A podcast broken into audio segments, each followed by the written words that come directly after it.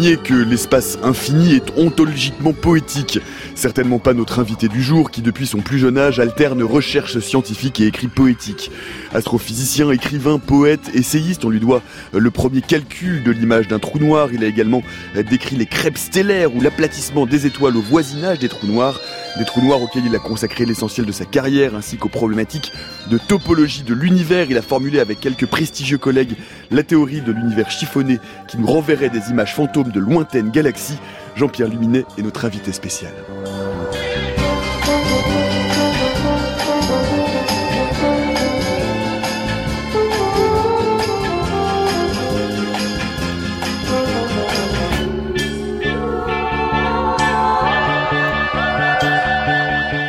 Voir l'invisible avec Jean-Pierre Luminet, c'est le programme éclairant qui est le nôtre pour l'heure qui vient. Bienvenue dans la méthode scientifique. Bonjour Jean-Pierre Luminet. Bonjour. Je m'excuse d'ores et déjà de ma voix de rogome aujourd'hui qui est un petit peu encombrée, mais on va tout de même faire cette émission avec grand plaisir. Et d'abord, euh, je vous remercie mille fois d'avoir accepté notre invitation. On est très heureux de vous recevoir à la méthode scientifique. C'est moi, c'est moi. Euh, Jean-Pierre Luminet, vous êtes directeur de recherche à CNRS. Vous travaillez entre euh, l'Observatoire de Paris-Meudon et le Laboratoire d'astrophysique de Marseille. De nombreux ouvrages, on va en citer quelques-uns, mais vous pourrez en rajouter d'autres si vous le souhaitez. Puis on va vous mettre une liste, un lien vers votre sur le fil Twitter de l'émission. On peut citer l'univers en 100 questions, euh, c'est chez Talandier, de l'infini, c'est chez Duno, et côté fiction, on va en reparler dans un instant, euh, euh, Ulubeg, l'astronome de Samarcande, c'est aux éditions JC Lattès, sans oublier votre blog que nous consultons souvent à la méthode scientifique sur Vuteur Science, Luminescience, est-ce que j'oublie quelque chose? Est-ce que j'oublie quelque chose? Oh oui, mais je crois qu'on va s'en arrêter là. Il y a tellement de choses à dire. Eh bien, on va se le dire tout au long de cette heure. Euh, on a hésité, je vais vous dire, euh, à intituler cette émission pour une poétique de l'astrophysique. Pourquoi pas hein le, Notre grand philosophe Gaston Bachelard a écrit un magnifique ouvrage qui s'appelle La poétique de l'espace. C'est vrai que euh, l'astronomie, la contemplation du ciel, et plus que la contemplation, euh, la pensée, l'espoir même d'explorer le ciel, euh, se nourrit d'un très riche imaginaire. C'est propice évidemment à une certaine forme de rêverie poétique, euh, bah, à laquelle je me suis moi-même euh, adonné. Ça a commencé d'ailleurs de façon assez étrange à la fin des années 90, à une époque où j'avais déjà écrit euh, pas mal de recueils de poésie, mais euh, dans un état d'esprit un petit peu schizophrène où je faisais vraiment la séparation entre mon écriture poétique et mes premiers travaux scientifiques, parce que pour moi l'écriture poétique n'était absolument pas censée décrire de façon didactique les beautés du ciel, comme il y a une forme de poésie de cette de cette nature-là. Je ne goûtais pas du tout cette forme de poésie. Pour moi, la poésie, euh, ça servait à explorer le, les profondeurs de l'âme de, l'âme humaine. Mais c'est vrai que le même Bachelard, justement, avait parlé de, du double infini euh, du cosmos et de l'âme humaine. Et à cette époque, donc, l'un de mes éditeurs m'avait précisément mis au défi euh, d'écrire une anthologie, de publier une anthologie sur les poètes et l'univers, pour montrer justement que tout au long de l'histoire, toute culture, tous les pays, toute époque confondue, les plus grands poètes se sont posés cette question, euh, le rapport à l'univers. Et finalement, en en comprenant mieux le cosmos extérieur, peut-être que l'on va mieux appréhender euh, les choses encore plus mystérieuses qui se trouvent en nous. Et c'est comme ça, donc, j'ai publié cette anthologie, Les poètes et l'univers. Et mon tour, après, finalement, mon l'écriture poétique qui a suivi, les recueils qui ont suivi, ont davantage été effectivement, ont, moins marqué cette schizophrénie et cette séparation que je que je faisais. Et c'est vrai que euh, voilà, les grandes euh, les grandes questions que l'on se pose sur l'univers euh, sont propices à une certaine forme d'écriture poétique. Vous dites que euh, les grands poètes se sont posé la question des mystères de l'univers. Est-ce que la réciproque est vraie? Est-ce que les grands euh, scientifiques se sont posés souvent aussi, d'une certaine manière, euh, la question des mystères de la poésie et du langage, de la rêverie? De la rêverie, oui, sans doute, du langage aussi. Dans la poésie, c'est moins évident. Bon, traditionnellement, on dit que les scientifiques, et particulièrement dans le domaine de la physique, de la physique fondamentale et des mathématiques, où j'exerce essentiellement, il y a une appétence particulière des chercheurs pour euh, finalement la forme, la forme d'expression artistique la plus abstraite, mais peut-être également la plus prégnante pour moi, en tout cas pour moi, qui est la musique. Voilà, donc il y a un rapport privilégié. Euh, D'ailleurs, on aura peut-être l'occasion au cours de cette émission, euh, voilà, de parler des passionnante collaboration que j'ai pu tisser dans le milieu de la musique contemporaine pour précisément transposer voilà certaines certains de ces mystères extraordinaires de l'univers en œuvre en œuvre musicale. Alors, s'il est vrai que la recherche scientifique, le développement de la science ont irrigué tout au long de l'histoire l'imaginaire des artistes, donc des poètes en particulier, mais d'autres artistes évidemment. Il y a aussi toute une histoire dans l'histoire de la peinture et bien d'autres représentations artistiques. L'inverse est moins évident. Euh, les scientifiques ont certes font certes fonctionner leur leur imaginaire, bien entendu, c'est absolument fondamental l'imaginaire créatif. C'est d'ailleurs ça qui m'a conduit moi-même à exercer ce métier, ma façon, euh, ma fascination pour pour l'imaginaire et la créativité qui peut en euh, qui peut en résulter. Euh, mais de là à, voilà à se faire irriguer directement euh, par une lecture poétique, euh, l'écoute d'une œuvre musicale ou la vision euh, d'un chef-d'œuvre de la peinture, c'est moins évident. Je dirais que ça se passe certainement de façon un petit peu souterraine, cette irrigation réciproque, cette fertilisation réciproque de voilà de l'art des sciences que souvent on oppose hein, entre elles à cause d'un clivage malheureusement culturel qui était souvent malheureusement introduit très tôt dans l'éducation. Je pense qu'en fait le, cœur de, de, cette euh, de ce pont que l'on peut tracer, c'est l'esthétique. C'est-à-dire la notion de beauté. Il doit y avoir une beauté quelque part. Alors je sais bien que dans le monde de l'art contemporain, ça se discute maintenant. Qu'est-ce que c'est la beauté, l'esthétique hein Bien entendu, bah, bon, ça a longtemps quand même une grande dominante, euh, voilà, euh, euh, représenter d'une certaine façon des formes de beauté. Et il faut savoir que depuis Platon, la question se pose également dans le domaine de la réflexion philosophique et puis scientifique que l'on a sur l'univers. Et on sait très bien que donc euh, certains très grands esprits de l'histoire ont dit, mais finalement, euh, ce qui est beau a plus de chances d'être vrai que ce qui est laid. Euh, ça peut paraître très, très surprenant, très arbitraire, hein, qu'évidemment comme déclaration. Euh, de grands mathématiciens aujourd'hui continuent à le dire, comme Roger Penrose, euh, Alain Cohn ou Paul Dirac, il y a un peu plus longtemps. si des équations sont belles, elles ont plus de chances d'être bonnes peut-être pas définitive, mais c'est très surprenant. Cette fameuse notion d'élégance. Et pourtant, mais ce qui est extraordinaire, c'est que pour l'instant, ça marche plutôt bien.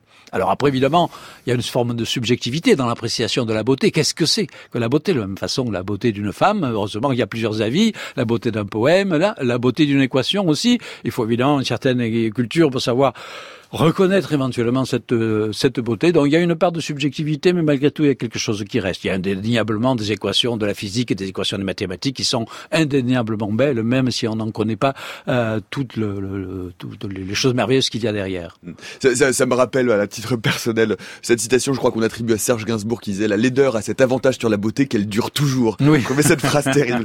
Euh, néanmoins, ce qui est intéressant, euh, Jean-Pierre Luminet, c'est que évidemment, vous le dites, euh, on en reparlera, vous avez toujours euh, mené de front hein, euh, cette passion pour les arts, pour la poésie, pour la musique également, ainsi que votre carrière scientifique. Et c'est vrai qu'on pose souvent aux artistes la question de la vocation, et c'est une question qu'on pose moins aux chercheurs et aux scientifiques. Donc, je vous la pose. Est-ce qu'il y a, est-ce que vous avez senti une forme de vocation dans votre parcours artistique ou scientifique, Jean-Pierre Luminet Excusez-moi, on, la, on la pose tout le temps. Ah cette bon, question bah, de vocation, bah, surtout pour les astronomes. Non, vous savez, parce qu'en en fait, dans le champ de la recherche, toutes disciplines confondues, l'astronomie reste encore l'une des rares disciplines où il y a euh, une part du travail qui peut être fait encore par des amateurs et non pas par des ultra spécialistes. Voilà. Donc ça veut dire que euh, parmi euh, ceux qui exercent l'astronomie, les sciences de l'univers, il y en a certains qui, euh, amateurs depuis leur plus tendre enfance, ont eu une véritable vocation. Euh, très jeune. Euh, bon, ça n'a pas, je, je, le dis tout de suite, ça n'a pas été mon cas. Mais dans mon domaine de collègue, je sais qu'avant de devenir professionnel, et ils ont euh, milité, ils sont, sont, inscrits dans des sociétés d'astronomie amateur, ils ont observé le ciel à la lunette, et ils ont fait leurs premières armes euh, sur l'univers. Comme ça. Moi, ça s'est passé de façon plus, à, plus abstraite, même si j'étais plongé dans la nature dès mon enfance, puisque je suis né en Provence, comme vous l'attendez, en mon accent encore un petit peu chantant. Donc je regardais le ciel de Provence et les belles étoiles. Entre autres, je regardais aussi évidemment mon jardin, les animaux qui étaient dedans, tout un ensemble de choses dont le ciel faisait partie, mais parmi d'autres choses, euh, d'éléments du cosmos que je que je contemplais et surtout sur lesquels je me posais des questions, parce que finalement devenir chercheur, c'est se poser en permanence des questions sans accepter nécessairement les réponses que l'on va vous donner. Et donc, euh, bah, je me souviens parmi les questions que je me posais lorsque je regardais euh, le, le, firmament provençal avec le beau ciel étoilé, c'était pas tellement les étoiles, c'était le noir qu'il y avait entre les étoiles. C'est que on ne voyait pas, c'est-à-dire l'invisible. Et est-ce que c'est invisible? Est-ce que c'est rien? Est-ce que c'est le vide? Est-ce que c'est le néant? Ou est-ce qu'au contraire, c'est quelque chose, l'espace? Est-ce qu'on lui donner corps On peut lui donner une chair. De quoi est-il fait? Hmm. Et euh, bah, je crois que finalement, euh, voilà, euh, c'est un type le, le, départ de cette euh, de cette vocation, mais qui ne s'est traduite finalement, euh, euh, qui n'a pu se concrétiser que plus tard, grâce à mes études de mathématiques, puisqu'effectivement je pratiquais déjà beaucoup de choses dans mon adolescence. Hein, vous l'avez mentionné, la peinture, la musique, l'écriture et les mathématiques. Les mathématiques, j'étais à l'aise avec les mathématiques, ça me plaisait cette forme de pensée abstraite et tellement élégante mmh. de résoudre comme ça des petites des petites équations. Et c'est finalement assez tardif, et je répète sans aucune vocation préalable de devenir un jour astrophysicien que grâce à la lecture de deux, trois ouvrages de très bonne vulgarisation euh, que j'ai lus au tout début des années 70, dans la fin des années 60, début des années 70, je me dis mais finalement, cet outil mathématique avec lequel je jongle bon, comme ça, euh, eh bien, va me permettre euh, d'aborder des questions aussi fascinantes que je découvrais justement dans ces livres-là. Est-ce que l'univers, il a une origine? On commençait à parler du modèle du Big Bang, même si encore à l'époque il n'était pas vraiment établi. Les trous noirs, on commençait à peine à en parler aussi. Tout de suite, ça m'a fasciné. Les trous noirs, c'est noir, donc euh, qu'est-ce qu'il y a dedans? Est-ce que est-ce que c'est rien? Est-ce que c'est plein? Qu'est-ce qu'on peut en sortir? Voilà, en fait, voilà, et ma vocation finalement a vraiment commencé à partir de, de à partir de ce moment-là, c'est-à-dire euh, le milieu des années euh, le milieu des années 70 sans que j'abandonne et euh, le reste de mes de mes activités, mais que j'ai quand même mis pendant un certain temps un petit peu en filigrane, parce que dans les premières années, il faut évidemment faire des thèses de doctorat, écrire beaucoup d'articles. Quels seraient les auteurs justement qui ont été déterminants dans ce choix, ou peut-être même simplement les auteurs qui vous ont accompagné toujours comme des compagnons de route au long de votre carrière, que ce soit dans le registre scientifique ou dans le dans le registre poétique, Jean-Pierre Lunet? Oh dans le registre poétique, bon, je ne serais pas très original en citant euh, la grande trilogie toujours Baudelaire, Verlaine, Rimbaud, mais on peut pas dire du tout que c'est, ils été à l'origine d'une quelconque effectivement orientation euh, vers les mystères du ciel, même si euh, Baudelaire a écrit de très très belles pages à ce à ce sujet. Vous attendez sur Borges alors ça c'est alors Borges je l'ai découvert. oui, Borges je l'ai lu effectivement un petit peu plus tard. Euh, il est clair évidemment et j'en parle dans plusieurs de mes ouvrages. Je cite des extraits de, de, de, de, nouvelles absolument extraordinaires de Borges, bon notamment la bibliothèque de Babel qui est une incroyable métaphore euh, de, de ces travaux de topologie cosmique que j'ai menés par la suite là avec euh, ces modèles d'univers que j'ai euh, poétiquement appelés chiffonnés mais qui ressemblent un petit peu euh, à ces duplications illusoires dont parle Borges euh, dans sa bibliothèque de Babel qui semble contenir en fait tout euh, le livre du monde possible. Et puis euh, Borges fasciné par les paradoxes de l'infini qui nous parle du paradoxe de d'Achille de la tortue donc toute cette interrogation sur l'infini. Et puis le jardin des sentiers qui bifurquent une autre de ces nouvelles extraordinaires qui évoque finalement une, des interprétations de la physique quantique qu'on appelle l'interprétation d'Everett avec cette multiplication quasi infinie des mondes à chaque instant à chaque fois qu'une mesure quantique est faite, les univers bifurquent euh, vers différentes évolutions du système quantique. Oui, c'est fascinant. Mais je dirais que ça, je l'ai découvert plus tard. Hein, voilà. Donc, euh, ce qui m'accompagne au tout début, ce sont plutôt, euh, voilà, je répète, hein, les ouvrages de de deux trois, euh, la lecture de deux trois ouvrages de, semi-vulgarisation. L'un, je me souviens, il avait été écrit par un astronome, radioastronome de l'Observatoire de Paris, qui s'appelait Jean Henneman, qui était aussi, parce qu'il avait écrit de très bons bouquins de vulgarisation, qui était aussi passionné d'ailleurs de civilisation extraterrestre. Il croyait pas aux ovnis, mais enfin, il s'intéressait évidemment à la possibilité d'autres formes de vie ailleurs dans l'univers et éventuellement euh, d'en détecter euh, des signaux euh, radioastronomiques. Et voilà, il a été entre autres à l'origine effectivement de ce, de ce basculement que j'ai fait. D'ailleurs, je l'ai rencontré quelques années plus tard quand je suis à l'Observatoire de Meudon. Il était ravi d'apprendre que finalement j'étais devenu professionnel grâce à lui. De même qu'à mon tour maintenant, aujourd'hui, ben, régulièrement, des jeunes astrophysiciens viennent me voir et me disent ah, tu sais Jean-Pierre, j'ai lu ton livre sur les trous noirs il y a 20 ans, puis ça m'a donné envie de faire ce métier. Ça, ça fait très plaisir, c'est la, c'est la récompense. Je crois que quand même, la clé qui m'a réellement déclenché, parce que je suis astrophysicien certes, mais alors qu'est-ce que ça veut dire pour l'auditeur dit l'astrophysicien ou l'astronome, il, doit aller au Chili, il doit observer le ciel avec un télescope, etc. Pas ça du tout, parce qu'il y a plein de manières de faire l'astrophysique. Moi, je suis vraiment un théoricien, un physicien théoricien. Je fais des calculs, je fais des modèles. Voilà. Alors ça peut pas être aride et ennuyeux, mais au contraire, c'est pour moi la chose la plus euh, la plus passionnante. Et ce sont d'autres qui vont être chargés de vérifier la pertinence ou pas de ce que j'ai proposé. Donc on aura l'occasion de parler, voilà, de mes simulations de trous noirs, les crêpes stellaires, les univers chiffonnés. Tout ça, ce sont des propositions théoriques que j'ai faites grâce à cet outil mathématique, cette réflexion euh, que je mène depuis euh, depuis 40 ans, avec après les possibilités de, euh, de vérification.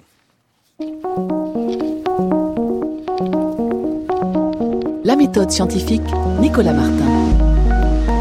À 16h15 sur France Culture, nous avons euh, la chance, le privilège et l'honneur de recevoir Jean-Pierre Luminette tout au long euh, de cette heure pour parler eh bien justement de ces travaux, de ces modèles théoriques euh, que vous avez proposés. On peut, bah, on, va parler de, ceux que vous venez de décrire à l'instant.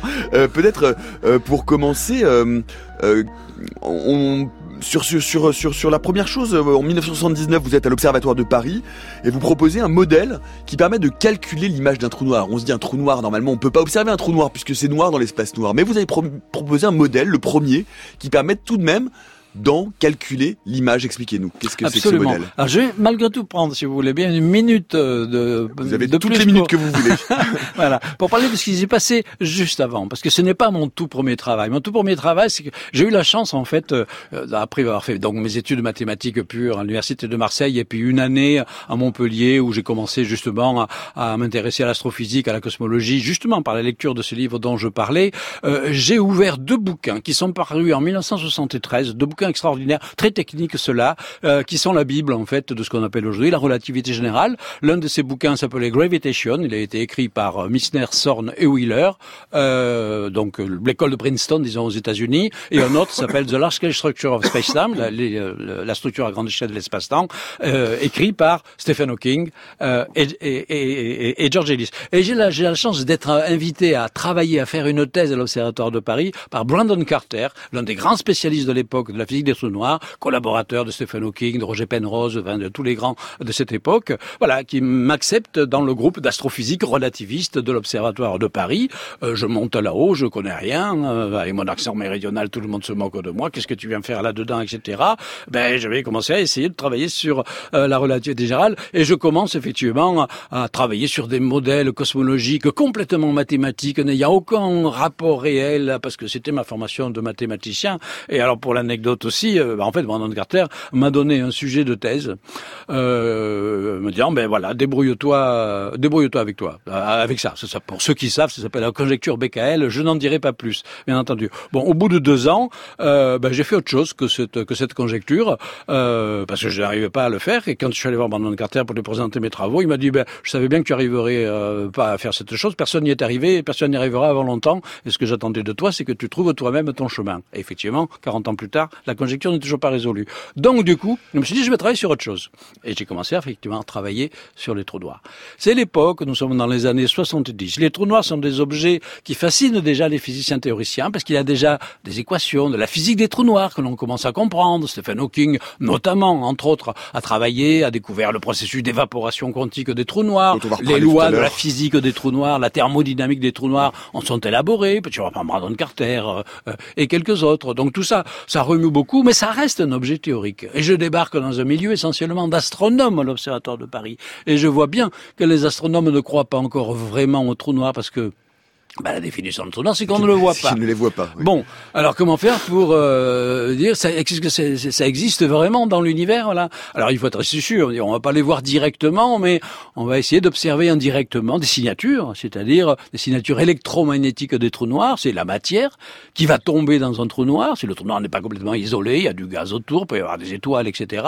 Elle va tomber avant de disparaître. Elle va émettre une forme de rayonnement caractéristique. Ça va être une signature euh, du trou noir dont je me suis dit, le problème, c'est que la, la, la, plupart du, du, temps, le rayonnement électromagnétique de la matière qui tombe dans un trou noir, c'est dans le domaine des très hautes énergies qu'on appelle les rayons X. Et les rayons X ne sont pas détectables au sol, heureusement pour nous, c'est absorbé par l'atmosphère. Donc il a fallu attendre les années 70, embarquer, c'est-à-dire le spatial, pour embarquer des télescopes à rayons X dans l'espace et pour commencer à voir des phénomènes dans l'espace émetteur de X qui ressemblaient à des modèles de trous noirs que nous avions fait. En parallèle, moi, je me dis, bah tiens, moi, je en attendant, je vais faire la première simulation numérique euh, de à quoi ressemblerait un trou noir entouré de quelque chose, c'est-à-dire essentiellement d'un disque de gaz aplati chaud qui tourne autour du trou noir et qui va progressivement être absorbé par le trou noir. Ça se met en équation. Alors, Évidemment, on voit dans la littérature de vulgarisation des couvertures de magazines, des images de trous noirs, une sphère noire qui flotte au milieu de quelque chose, complètement faux évidemment. Euh, si on utilise réellement les lois de la relativité générale, on peut calculer tout ça, c'est-à-dire la distorsion de l'image due à la courbure de l'espace-temps qui dévie les rayons lumineux, on a des illusions d'optique fantastiques, etc. C'est ce à quoi je me suis, euh, je me suis attelé en 1978, donc euh, il y a il y a il y a tout juste 41 ans, et donc après quelques mois, euh, enfin quelques mois de, de, de calcul, c'est pas très, compliqué à l'époque, etc. Euh, ben, j'ai publié cette première première euh, photographie virtuelle d'un trou noir qui serait entouré euh, d'un disque de gaz avec une forme d'œil un peu sombre entouré d'un halo de lumière assez étrange. Cette image, évidemment, elle a surpris à l'époque. Personne n'avait jamais fait ça. Et puis on l'a on l'a un petit peu oublié. Et elle est redevenue, elle est revenue sur le devant de la scène très récemment, grâce en fait à des progrès instrumentaux que j'avais absolument pas parce que moi, entre-temps, euh, j'étais parti sur d'autres pistes, les crêpes stellaires, les univers chiffonnés, et puis de toute façon, je n'ai jamais été lié au développement de l'astronomie observationnelle. Et il se trouve que les radioastronomes, c'est-à-dire ceux qui observent le ciel avec des grands radiotélescopes, ils ont compris qu'en faisant ce que l'on appelle de l'interférométrie à longue base, c'est-à-dire on utilise des réseaux de radiotélescopes répartis euh, en différents points de la planète pour les faire fonctionner ensemble. Donc ils vont observer au même moment le même objet, ils vont combiner leurs, observations pour avoir l'équivalent d'un radiotélescope ayant la taille du réseau. Eh bien le projet, il a commencé à, germer dans l'esprit de, de quelques radioastronomes dans les années 2000, donc déjà plus de 20 ans après mes premières simulations, en disant mais en fait, les trous noirs, ben, les trous noirs normaux, les trous noirs stellaires, disons, ils sont minuscules, ils n'en font que quelques kilomètres de diamètre, ils sont à des milliers d'années-lumière, jamais on ne pourra les observer. Évidemment, de près, à part les signatures indirectes dont je parle, pas des rayons X. Mais on commence à découvrir qu'au centre des galaxies, il y a des trous noirs gigantesques. Ces trous noirs géants, ils ont des masses de millions, voire de milliards de fois la masse du Soleil, et leur taille est proportionnelle. Donc, au lieu d'avoir des trous noirs de quelques kilomètres, on a des trous noirs de, par exemple, 25 millions de kilomètres, c'est le diamètre du trou noir qui est au centre de notre galaxie. Un peu plus loin, il y a un trou noir encore plus gros, dans une galaxie qui s'appelle le Messier 87, qui elle est carrément à 50 millions d'années-lumière. Le trou noir fait 6 milliards de masse solaire. Donc il fait 40 milliards de kilomètres. Ça commence à devenir gigantesque. Eh bien, le réseau de télescopes qui a été mis au point depuis les années 2000, il a il occupe pratiquement toute la planète. Il y a huit radiotélescopes qui sont utilisés dans ce projet qui s'appelle l'Event Horizon Telescope, euh, utilisent des télescopes répartis en Antarctique, aux îles Hawaï, aux États-Unis, en Europe, au Chili, etc. Et ils ont fait des observations en avril 2017, il y a tout juste deux ans, euh, pendant quatre nuits, ils observaient le trou noir galactique et puis le trou noir au centre de Messier 87. Les deux ont à peu près la même taille angulaire dans le ciel, ils ont distances différentes, mais des tailles euh, très différentes, mais mm. donc finalement, le diamètre apparent est le même. Ça correspond à peu près à la taille d'une pièce de monnaie sur la Lune. Il faut donc évidemment une résolution angulaire extraordinaire pour voir ça. Eh bien, grâce à ce réseau de télescopes, 5000 km finalement de diamètre, on a juste la résolution angulaire pour avoir euh, la première image. Nous l'attendons. On l'attend toujours. Il y a tellement, parce qu'il y a eu tellement de données mm. incroyables, le nombre de données phénoménal euh, pour être combinés ensemble, que cela fait deux ans que c'est en train d'être calculé sur le supercalculateur. Et je peux annoncer que l'image va être délivrée en avril. Le mois prochain. Parfait, on aura l'occasion d'en Ça va être un bon moment de vérifier que, effectivement, bah, les calculs que j'ai pu faire il y a 40 ans sont, euh, étaient pertinents. Et on, on en reparlera évidemment euh, euh, ici, on suivra ça avec attention. On va vous mettre euh, un lien sur le fil Twitter de l'émission vers l'émission que nous avions consacrée l'année dernière précisément à ces télescopes, notamment l'Event Horizon Telescope, mais en règle générale aux télescopes spatiaux, et puis aussi parce que finalement cette conjecture BKL, la singularité, la singularité BKL, ça peut intéresser nos auditeurs, donc on va aussi vous mettre des liens sur sur le fil Twitter de l'émission At la méthode FC si vous voulez vous passionner pour les premiers travaux de recherche de Jean-Pierre Luminet. Ça c'était c'était donc ce voilà on va on va voir si une fois de plus la théorie aboutit à une confirmation observationnelle. Il y a une autre théorie que vous aviez un modèle que vous aviez proposé justement avec votre collègue australien Brandon Carter de modélisation du passage d'une étoile à proximité d'un trou noir. Ça, ça a été confirmé par l'observation. Oui, alors ça, ça a suivi ce, ce calcul-là au début des années 80. Après, donc toujours à une époque où on commence à soupçonner, mais sans en être certain, qu'il y a des trous noirs géants au centre des galaxies. on se dit, ben forcément, il doit y avoir des étoiles qui passent tout près. Il y a même des étoiles qui tombent dedans, mais carrément, là, c'est pas forcément intéressant parce qu'elles disparaissent, il n'y a rien, rien. Mais en revanche, une étoile qui passe tout près, qu'est-ce qu'elle va faire? Ben, Elle va passer dans une zone de l'espace-temps fortement courbée par le champ de gravité du trou noir, et elle va subir l'équivalent de ce qu'on appelle des forces de marée, même si c'est une expression newtonienne, ça marche quand même tout de même également en relativité générale, c'est-à-dire qu'elle va être déformée, par exemple, disons de façon très simple, la partie avant de l'étoile va être attirée plus fortement que la partie arrière, donc l'étoile va avoir tendance à se déformer jusqu'à peut-être être brisé. Or, briser une étoile, ça fait quoi? Ben, Ça libère des quantités énormes de gaz et donc probablement également d'énergie. Donc je me suis dit, il doit y avoir une signature. À l'époque, on cherchait des signatures indirectes de l'existence des trous noirs et notamment euh, des trous noirs géants. Et je me suis dit, ben, on va calculer ça. Donc on met ça en équation et, et qu'est-ce qu'on trouve? Ben, C'est que dans euh, en quelques heures, c'est-à-dire le temps de passage de l'étoile dans cette zone critique autour du trou noir, qui est délimitée par ce qu'on appelle le rayon de marée, l'étoile est essentiellement aplatie en quelques heures dans le plan de son orbite. Un truc aplati, vous appelez ça une crêpe. Alors on a commencé à appeler ça les crêpes, euh, les crêpes stellaires. Et puis à force d'être aplatie, ben, la température et la pression montent au centre. elle devient extraordinairement chaude et des réactions nucléaires peuvent se développer et elle explose. Une sorte de supernova par accident. Et donc il y a une flambée de rayonnement. Alors appelez ça les crêpes stellaires flambées. Alors, bon, Évidemment, il y a une expression anglo-saxonne, euh, hein, voilà, qui, qui n'est pas tout à fait euh, aussi, euh, voilà, aussi populaire. Hein. Et donc, on a commencé à publier nos papiers. Et là, effectivement, aussi, ben, moi, j'ai eu le, grand plaisir de voir relativement vite, dure une dizaine d'années après, les premières observations de crêpes stellaires flambées. Et aujourd'hui, c'est une véritable industrie, c'est-à-dire, il y a les télescopes sont suffisamment équipés pour observer ce qui se passe dans des noyaux lointains de galaxies. De temps en temps, il y a des flambées de rayonnement qui sont interprétées par des destructions, des destructions d'étoiles par ces forces euh, de marée, de trous noirs géants. Hmm. Et l'autre euh, grand euh, modèle que vous avez proposé aussi, qui est passionnant, c'est ce modèle que vous décrivez comme étant celui de l'univers chiffonné, avec lequel vous avez travaillé, vous avez collaboré avec un certain nombre de collègues qui sont qu'on connaît bien la méthode scientifique et qu'on est toujours ravi d'accueillir, Marc Lachaiseray, Roland Lehoucq, Alain Riazuelo, Jean-Philippe Usan. Qu'est-ce que c'est que, pourquoi est-ce à quel moment vous vous intéressez au modèle topologique de l'univers? Pourquoi est-ce que d'un seul coup, ça attire votre attention et vous dites, ah, il y a quelque chose, il y a un modèle à gratter, il y a quelque chose à faire de ce côté-là, Jean-Pierre Luminet Oui, alors euh, bah, si ma mémoire est bonne, je m'y intéresse euh, à la fin des années 80, 1987. En fait, euh, on me demande d'écrire, euh, bah, c'est l'époque où j'écris mon livre sur euh, sur les trous noirs, mais on me demande aussi d'écrire un chapitre dans un ouvrage collectif où je dois parler de la, la géométrie de l'univers, les différentes géométries de l'univers, géométrie de l'Euclidienne. Moi, j'étais géomètre, mathématicien, c'est tout ça. Voilà. Hein. Et puis, et puis, et puis, et, ben, comme justement j'ai une formation de géomètre, euh, ben, j'avais un petit peu suivi des travaux de mathématiciens, indépendamment euh, de les réflexions que les cosmologistes pouvaient se faire sur la forme réelle de l'espace, dont beaucoup pensaient qu'il était quasiment plat, c'est-à-dire avec très peu de courbure, ou d'autres pensaient que c'était une sorte d'hypersphère, une sorte d'hyperballon gonflé, etc. Euh, ben, j'ai découvert que ce qu'on appelle les topologistes, c'est-à-dire les géomètres qui travaillent dans cette branche fascinante de la géométrie, qui essaient de classer des formes possibles des espaces à deux, quatre dimensions, tout ce que vous voulez, et on trouve des formes absolument fascinantes que seuls les topologistes connaissent. Me mais pourquoi ne pas euh, utiliser ces formes-là pour tenter de décrire notre espace réel? Parce que on se rendait compte que les équations d'Einstein, la relativité générale, qui fournit effectivement des modèles de l'univers global, les fameux modèles de Big Bang, mais ne décrit pas la forme globale de ces univers.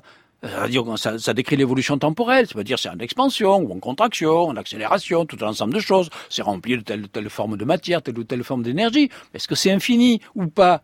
La relativité ne nous le dit pas. Il faut rajouter des hypothèses supplémentaires qui viennent précisément de, euh, de la topologie. Et donc moi, jonglant, en commençant à jongler avec ces modèles topologiques très bizarres, je me suis dit ben, pourquoi ne pas, euh, voilà, ne pas essayer de les importer dans la cosmologie? Alors, Bon, n'exagérons pas, j'ai pas été le tout premier à le faire, mais disons, j'ai été l'un des premiers à, brosser d'abord une grande revue de quelques travaux qui avaient été faits précédemment, mais qui n'étaient pas allés très très loin, et puis à commencer à démarrer après avec euh, mes collaborateurs de l'époque, Roland Lehoucq, Marc Chézeret, puis après Jean-Philippe Hussard, Yazolou, etc. Des modèles très, très, très spécifiques de ce qu'on appelle en fait techniquement des univers à topologie multiconnexes. Pour le grand public, appelé ça les univers chiffonnés, en utilisant toujours des métaphores. Hein. Je prends l'exemple de la feuille de papier, euh, toute lisse, toute plate. Et puis, si vous voulez éliminer les bords, coller les bords euh, et faire une topologie compliquée, vous, en faites un chiffon.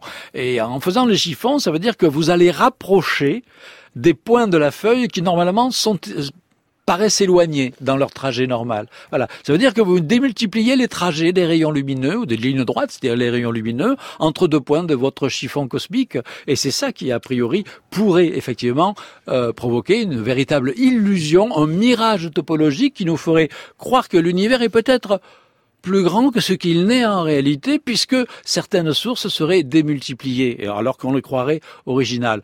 Je dois dire aussi qu'avec mon côté euh, des fois un petit peu provocateur par rapport à la communauté, une certaine orthodoxie euh, de la communauté, y compris la communauté cosmologique, euh, voilà, ça ne me déplaisait pas de proposer un, un, modèle qui paraissait un petit peu hérétique, parce que si j'allais voir un, un, cosmologiste ou un, un, astronome extragalactique qui observe des quasars lointains, des galaxies lointaines, et je lui disais, mais tu sais peut-être que ce quasar-là que tu vois, ce n'est en fait que l'image démultipliée de notre galaxie que tu as vue ailleurs, qui est pas du tout au même endroit, à la même distance, ça paraissait c'est bizarre. Voilà. Alors, au début, pendant une dizaine d'années, avec tous ces collaborateurs brillants, dont également le grand mathématicien américain Jeffrey Weeks, qui nous a apporté beaucoup de choses sur l'expertise purement mathématique de l'affaire, ben, nous avons exploré voilà tous ces modèles d'univers, au début dans des papiers quasiment incompréhensibles, très mathématiques, et puis petit à petit, bon, ça a fait son trou, et puis finalement, euh, ben, ça a abouti en 2003 à une interprétation euh, d'observations qui avait été faite par un satellite américain qui s'appelait W sur le rayonnement fossile vestige refroidi du Big Bang, qui présente certaines caractéristiques absolument fascinantes que l'on peut décoder avec des outils mathématiques, euh, voilà, qui ressemblent d'ailleurs à, des analyses d'instruments de musique dont on va analyser les modes vibratoires et dont on va donc, à partir desquels on va pouvoir euh, définir les propriétés de l'instrument, sa forme, sa structure, sa composition, euh, etc.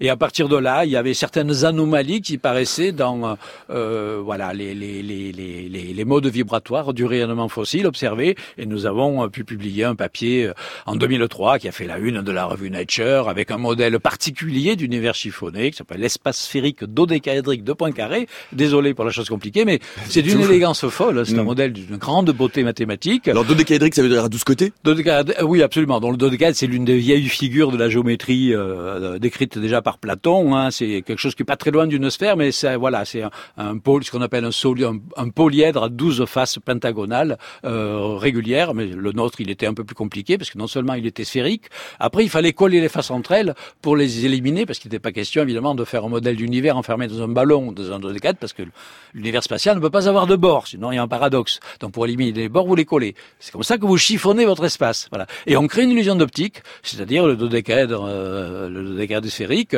crée l'illusion d'un espace euh, plus grand que ce qui n'est en réalité en, en démultipliant quelques objets. Alors il ne s'agit pas évidemment de multiplier par mille le nombre de galaxies que l'on voit dans l'univers. Il y a des contraintes expérimentales qui font qu'aujourd'hui le dodécaèdre sphérique euh, il est plus très particulièrement favorisé par les toutes dernières observations qui ont été faites depuis 2003, euh, mais il existe encore plein d'autres formes possibles que nous avions également proposées dans des articles techniques, peut-être moins spectaculaires et moins élégantes que le dodécaèdre sphérique, qui peuvent encore euh, donner une explication inattendue sur, euh, sur la forme de l'espace qui, contrairement à ce qu'on pourrait penser, n'est pas forcément sans courbure, plat, infini, euh, la morne plaine euclidienne. Moi, j'ai préféré explorer ces, ces chiffonnages possibles. J'aime beaucoup cette morne plaine euclidienne. Mais alors, euh, deux de, de questions peut-être un peu, un peu de béotien, Jean-Pierre Luminet, mais on l'a dit, on a fait des émissions à ce micro autour justement du fond diffus cosmologique, de la qualité isotrope de l'espace. donc, il y a l'isotropie d'une part, et puis d'autre part, est-ce que si nous, nous percevions à l'observation euh, des, redondances, des cercles en fait, on les aurait, on les aurait vus. Euh, on se serait rendu compte que tel casar ressemble quand même énormément à tel autre casar ou pas du tout? Alors évidemment, c'est une fausse question. Très, vite, une fois que vous vous êtes un théoricien, vous faites des modèles théoriques, mais après vous voulez effectivement confronter ça à des observations, donc il faut faire effectivement des, des prévisions, euh, dire voilà quelles pourraient être les méthodes pour euh, les observateurs de voilà pour essayer de, euh, de tester ces modèles. Donc a priori, effectivement, comme vous venez de le dire, on pourrait penser simplement à une reconnaissance directe d'objets démultipliés. Il y a le quasar, ben, en fait on va s'apercevoir que c'est le même. Et oui, mais attention, euh, les trajets des rayons lumineux, oui, par deux sources, la même source mais que l'on voit dans des directions différentes, mais surtout à des époques très différentes, elles ont complètement changé de nature. Donc vous ne reconnaissez pas forcément le même objet, il est même pas sous la même orientation, on ne le voit pas au même âge. Je dis parfois, c'est comme si vous essayez de reconnaître sur une photographie le même individu. L'un, c'est le bébé vu de face, l'autre, c'est le centenaire vu de dos vous ne le reconnaîtrez pas. Voilà, donc il faut faire des études statistiques. On a développé plusieurs méthodes statistiques, euh, et l'une d'entre elles également porte sur des structures particulières qui seraient dans le rayonnement fossile. Si dans le rayonnement fossile, euh, dans la carte qui est censée représenter la frontière de l'univers observable, si l'univers est chiffonné sur une certaine échelle un peu plus petite que celle-là, eh bien, il devrait y avoir certains points qui sont les mêmes et les corrélations se traduiraient, comme vous venez de le dire, par des paires de cercles. Évidemment, ce sont les choses qui ont été euh, cherchées en premier lieu et c'est ce qui m'a fait dire que depuis les observations du satellite européen Planck, vous avez certainement dû en parler avec Alain Loiselot et quelques autres, c'est vrai que les cercles prévus par le modèle de décadique de Poincaré n'ont pas été trouvés, ce qui semble exclure le modèle non pas définitivement, l'espace pourrait être en dodécaèdre, mais à une échelle plus grande que l'horizon cosmologique, donc il n'y aurait pas de traces dans le rayonnement fossile. Voilà. Euh, mais comme je l'ai dit, il y a d'autres topologies qui produiraient d'autres cercles et pas forcément détectables par les moyens actuels. Donc ça reste, la question reste ouverte. Ça reste une question fondamentale aussi parce que si l'univers a une topologie bizarre, et ça, ça va nous amener peut-être dans le, quatrième secteur dans lequel j'ai travaillé, je travaille maintenant, c'est-à-dire ce qu'on appelle la gravitation quantique. si l'univers a une topologie particulière, il n'a pu l'acquérir qu'au tout début de son histoire. Parce qu'une grande loi mathématique de la relativité générale d'Einstein nous dit que, au cours de l'évolution classique de l'univers, il ne peut pas y avoir de changement de forme. Donc, ça veut dire que la forme de l'univers, si elle est bizarre aujourd'hui, elle a été bizarre au départ, et au départ, c'est quoi? Ce qu'on appelle l'ère de Planck, c'est-à-dire l'époque très primordiale après le Big Bang, où l'univers était régi et grossi par des phénomènes de physique quantique et non pas seulement par la gravité, et donc on a besoin d'une théorie quantique de la gravitation pour décrire cet univers-là, et pour l'instant, les théories que nous explorons n'ont pas encore la capacité de prédire la topologie. Words are flying out like endless rain into a paper cup. They slither while they pass their sleep away across the universe.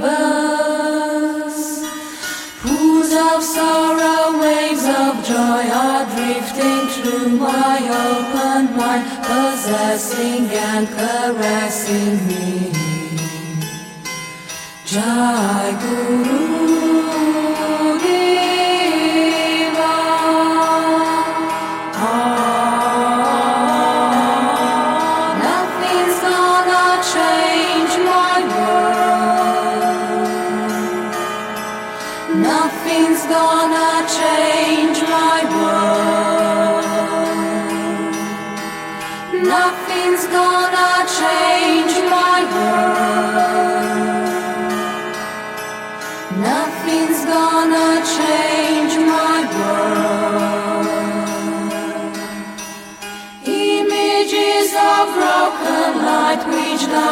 for me like a million eyes that call me on and on across the universe.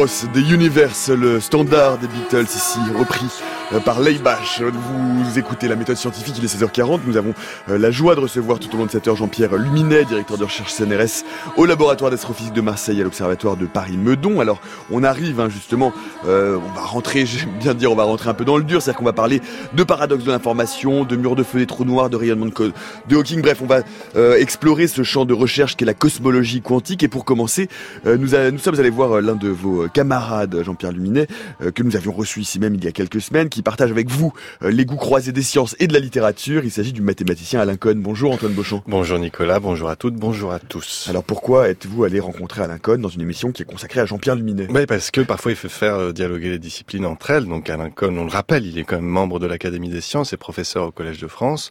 En 1982, il recevait la médaille Fields pour ses travaux qualifiés de révolutionnaires dans la résolution des algèbres de von Neumann, on va en parler. On a parlé d'ailleurs ensemble de la théorie mathématique qu'il a mise en place, la géométrie non commutative, une théorie qui s'applique à des espaces où les coordonnées ne commutent pas. On a aussi évoqué les raisons pour lesquelles cette théorie pourrait peut-être un jour offrir des clés précieuses aux physiciens.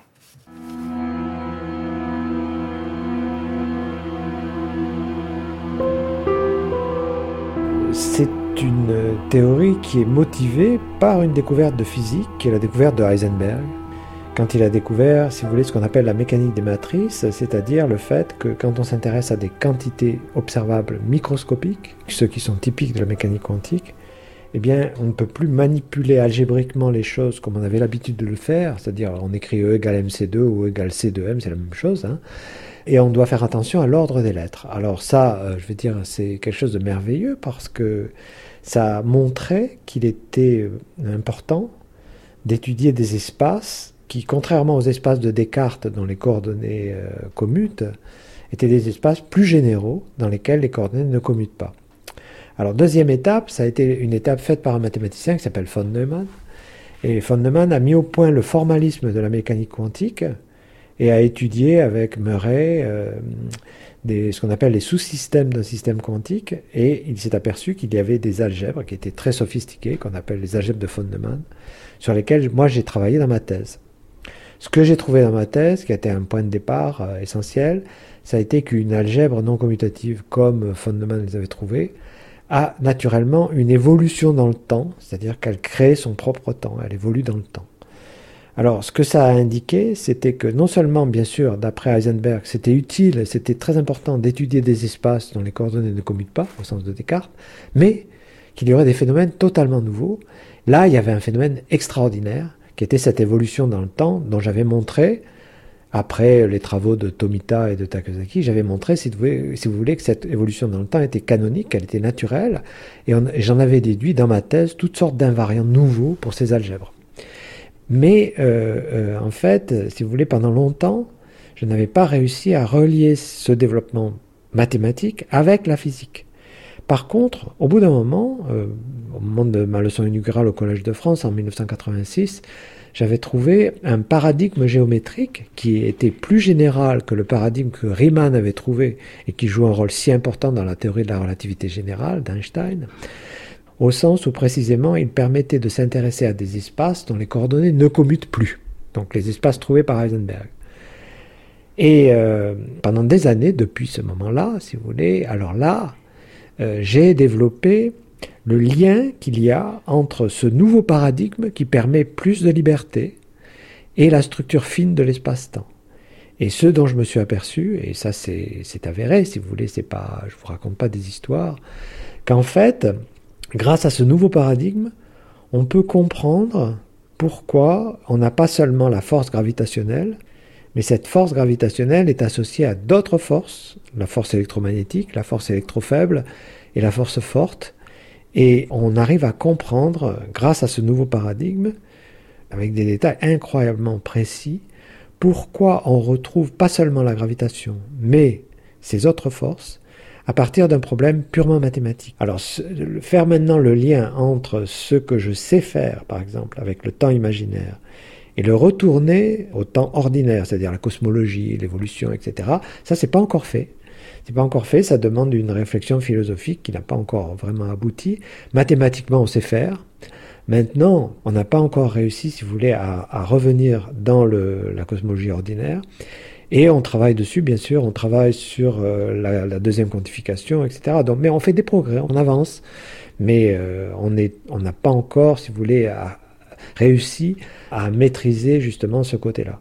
Et une des raisons pour laquelle je ne me précipite pas, c'est qu'en réfléchissant sur le quantique euh, et sur l'évolution que j'avais trouvée lorsque j'avais fait ma thèse, en fait, je me suis aperçu du fait que probablement le fait que l'on écrit toujours la physique en termes de l'évolution dans le temps, c'est-à-dire en, en, ne voyant comme variabilité que le passage du temps, c'est probablement une hérésie. Et probablement que la vraie variabilité est plus profonde, plus difficile à cerner et qu'elle est quantique.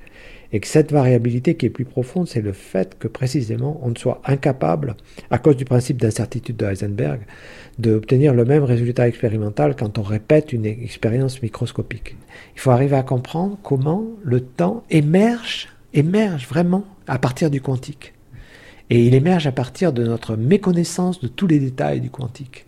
Parce que les mathématiques, celles dont je parle, donnent le bon outil pour faire ça.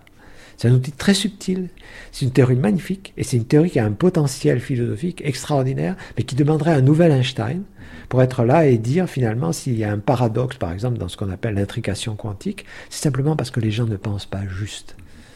Et à partir du moment où, avec cet outil mathématique, on aurait la possibilité de se mettre en recul philosophique, si vous voulez, de dire non, le temps n'est pas la bonne variable. La bonne variable, c'est la variabilité quantique. C'est le fait que si on envoie un électron qui passe à travers une toute petite fente, on peut seulement donner la probabilité pour l'endroit où il va arriver, mais jamais quand on va répéter l'expérience, jamais il va arriver au même endroit.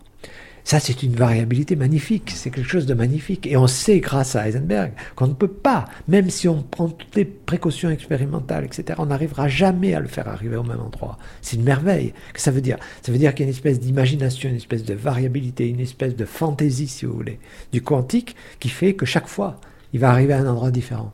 Ce qui est merveilleux, si vous voulez, c'est que ce que dit l'intrication quantique, c'est précisément que ces aléas du quantique ne seront pas totalement euh, incohérents, c'est-à-dire, on va pas avoir un, un, point A et un point B deux aléas qui vont être complètement incohérents entre eux. Non, ils vont être cohérents entre eux.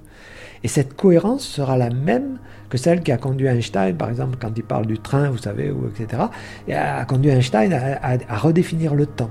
Alors, il faudrait, faudrait une réflexion philosophique suffisamment puissante pour, pour redéfinir la variabilité et à partir de là, on aurait peut-être une chance de comprendre ce que les gens appellent la gravitation quantique, etc. Alors ce qu'il faudrait pour réunir ces deux grandes physiques qui sont euh, voisines, ce serait plus une révolution philosophique et épistémologique, une révolution de pensée qu'une révolution euh, de résultats. Technique, si vous voulez.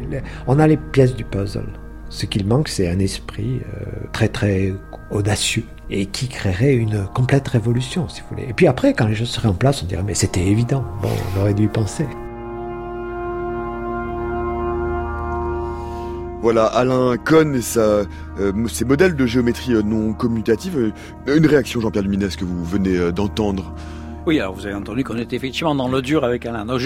J'ai beaucoup d'admiration évidemment pour ses travaux, c'est l'un de nos plus, plus, plus brillants esprits. Alors vous l'avez entendu, il a utilisé plusieurs fois le mot euh, magnifique, beau, etc. Il fait partie justement de ces mathématiciens pour lesquels euh, la beauté joue un rôle fondamental et un rôle de guide dans l'élaboration de nouvelles théories. Tiens, une petite anecdote, je sais pas si Alain s'en souviendra s'il écoute l'émission. Il y a une, une vingtaine d'années, euh, un journaliste d'un grand journal, un quotidien, je ne citerai pas, me dit tiens, j'ai envie de démarrer des euh, des, euh, des, euh, des, conversations à deux avec voilà deux personnes travaillant, deux personnalités travaillant. J'ai déjà fait un entretien avec un astrophysicien et un philosophe, ça a très bien marché. J'aimerais en faire un avec toi. Qui tu, avec qui tu aimerais parler? Ben, Je dis, ben, j'aimerais bien parler avec Alain Cohn. Ça. Ah oui, d'accord. ah, donc on prend rendez-vous, je me retrouve dans le bureau de d'Alain à, l'école normale supérieure et on se met à parler pendant une heure à peu près comme ça, de son niveau. Alors lui de ces choses-là, moi de mes voilà de, ma, topologie à grande échelle, etc.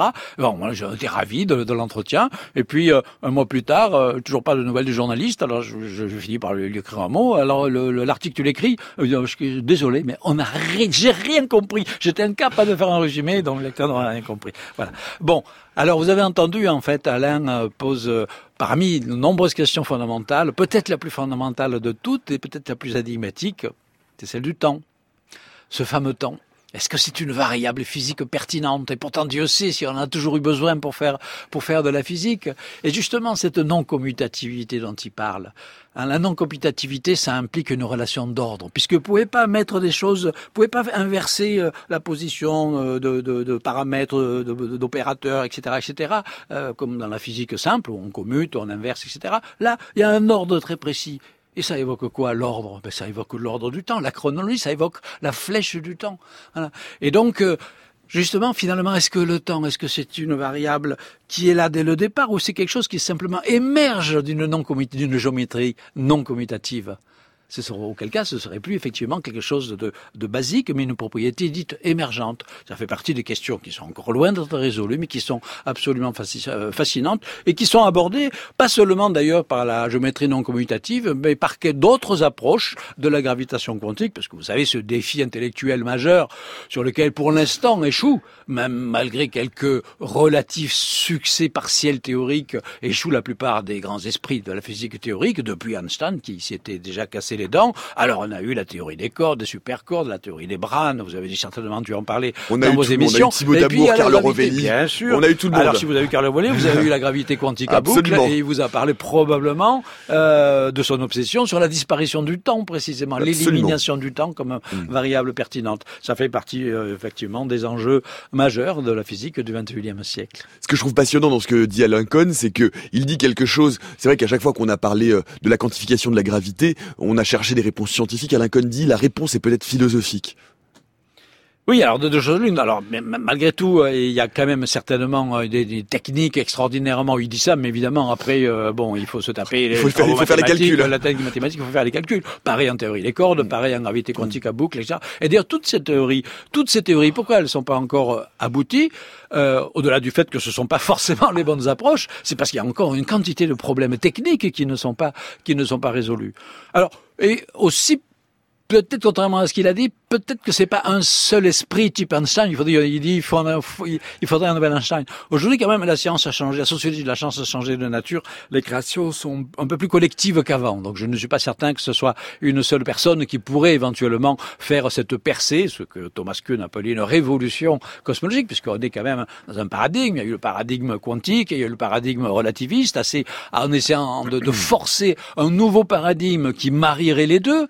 Mais faut-il vraiment les marier à la façon dont on imagine qu'on peut les marier à force de poignées d'équations de plus en plus compliquées et on rajoute des dimensions supplémentaires dans, la théorie des cordes et on, définit un espace-temps granulaire dans la gravité quantique à boucle et on définit euh, des zones floues dans, la géométrie non commutative, tout ça, tout ça c'est fascinant, mais euh, il y a peut-être encore autre chose qui, qui nous échappe. Et peut-être qu'il faudrait même sortir du champ de la physique et s'intéresser aux sciences cognitives puisque finalement, notre cerveau, c'est un réseau de neurones incroyable qui fait des performances époustouflantes. Euh, on commence à avoir quelques tentatives de formalisation mathématique du fonctionnement du cerveau qui sont encore embryonnaires, mais Roger Penrose, par exemple, a travaillé là-dessus.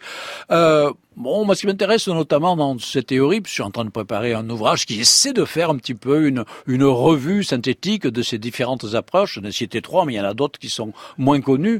Euh, L'une des choses qui m'intéresse, parce que dans certains formalismes, finalement, le formalisme mathématique de certaines théories, notamment peut-être un peu celui de la gravité quantique en boucle, ressemble à certains formalismes qui avaient été développés justement par, par Roger Penrose, qui pourraient servir à décrire également le fonctionnement, le fonctionnement du cerveau. Les atomes d'espace, par exemple, la grain d'espace représenterait les neurones, les interactions entre eux, les interactions fondamentales seraient les, les axones qui transmettent l'information, et, euh, et ce serait fascinant quand même de se dire que finalement la structure ultime de l'espace espace ressemblerait, aurait la même structure que notre cerveau, qui permet justement de penser cette structure ultime. Et ça ouvre des problèmes philosophiques extraordinaires. Notre cerveau est-il finalement adapté et ajusté par l'évolution pour euh, percer finalement des mystères de l'univers qui normalement devraient lui être totalement étrangers? On retombe, on retombe presque sur la théorie anthropocentrique, Jean-Pierre Dubinet.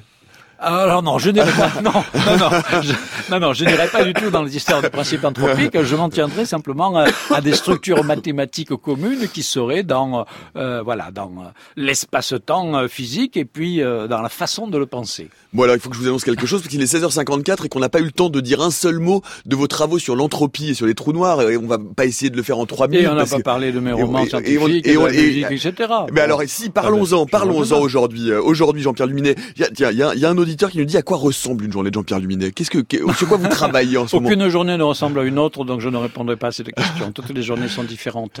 Voilà.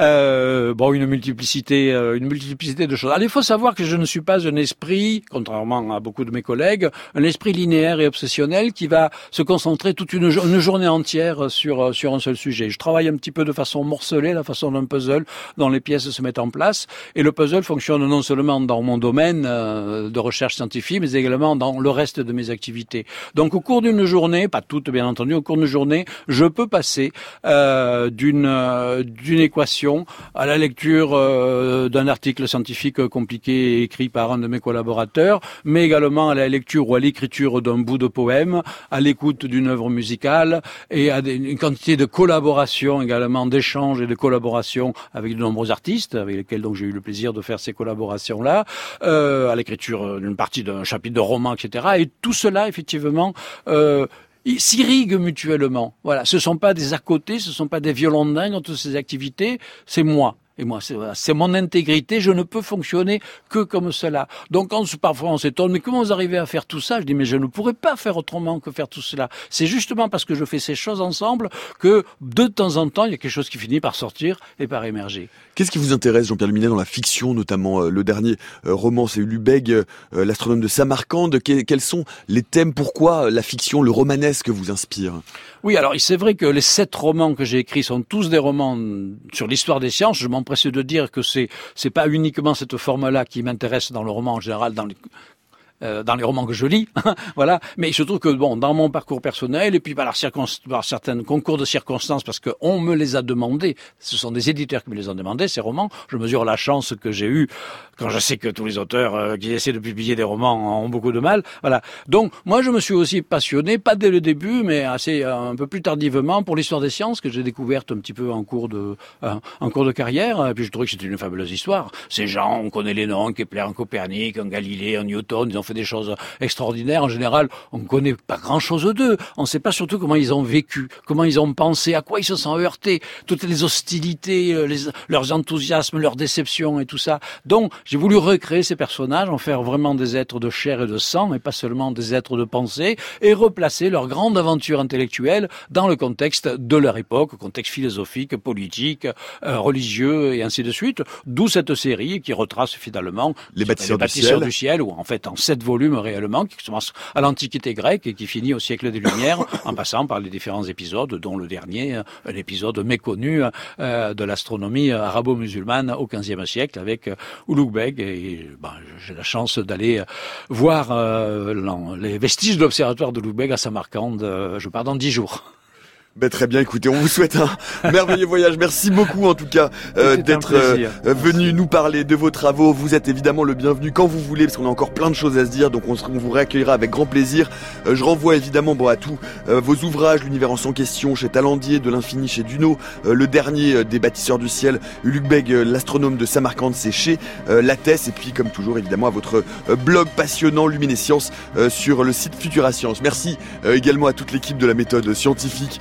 Antoine Beauchamp, euh, Éléonore Pérez, Céline Lezen, euh, Eve Etienne, Minaguette Saint-Vulfranc, Olivier Bétard à la réalisation, Jean Guillamet à la technique. Dans le prochain épisode de la méthode scientifique demain, euh, nous fêterons un anniversaire, mais un anniversaire en demi-teinte puisque il sera question des 30 ans du web. Que reste-t-il de l'utopie originelle de partage des savoirs du projet collaboratif de Tim Berners-Lee? On en parle demain à 16h et puis je continue à faire également monter un peu le suspense. Vendredi, faites une croix dans votre agenda. C'est un peu une semaine exceptionnelle de la méthode scientifique puisqu'après Jean-Pierre Luminet nous recevrons un autre scientifique de renom à la parole qui est très très rare dans les médias qui va nous accorder un entretien exclusif. Je vous laisse gamberger. On se retrouve demain, vendredi à 16h bien sûr, mais demain déjà à 16h jusqu'à preuve du contraire.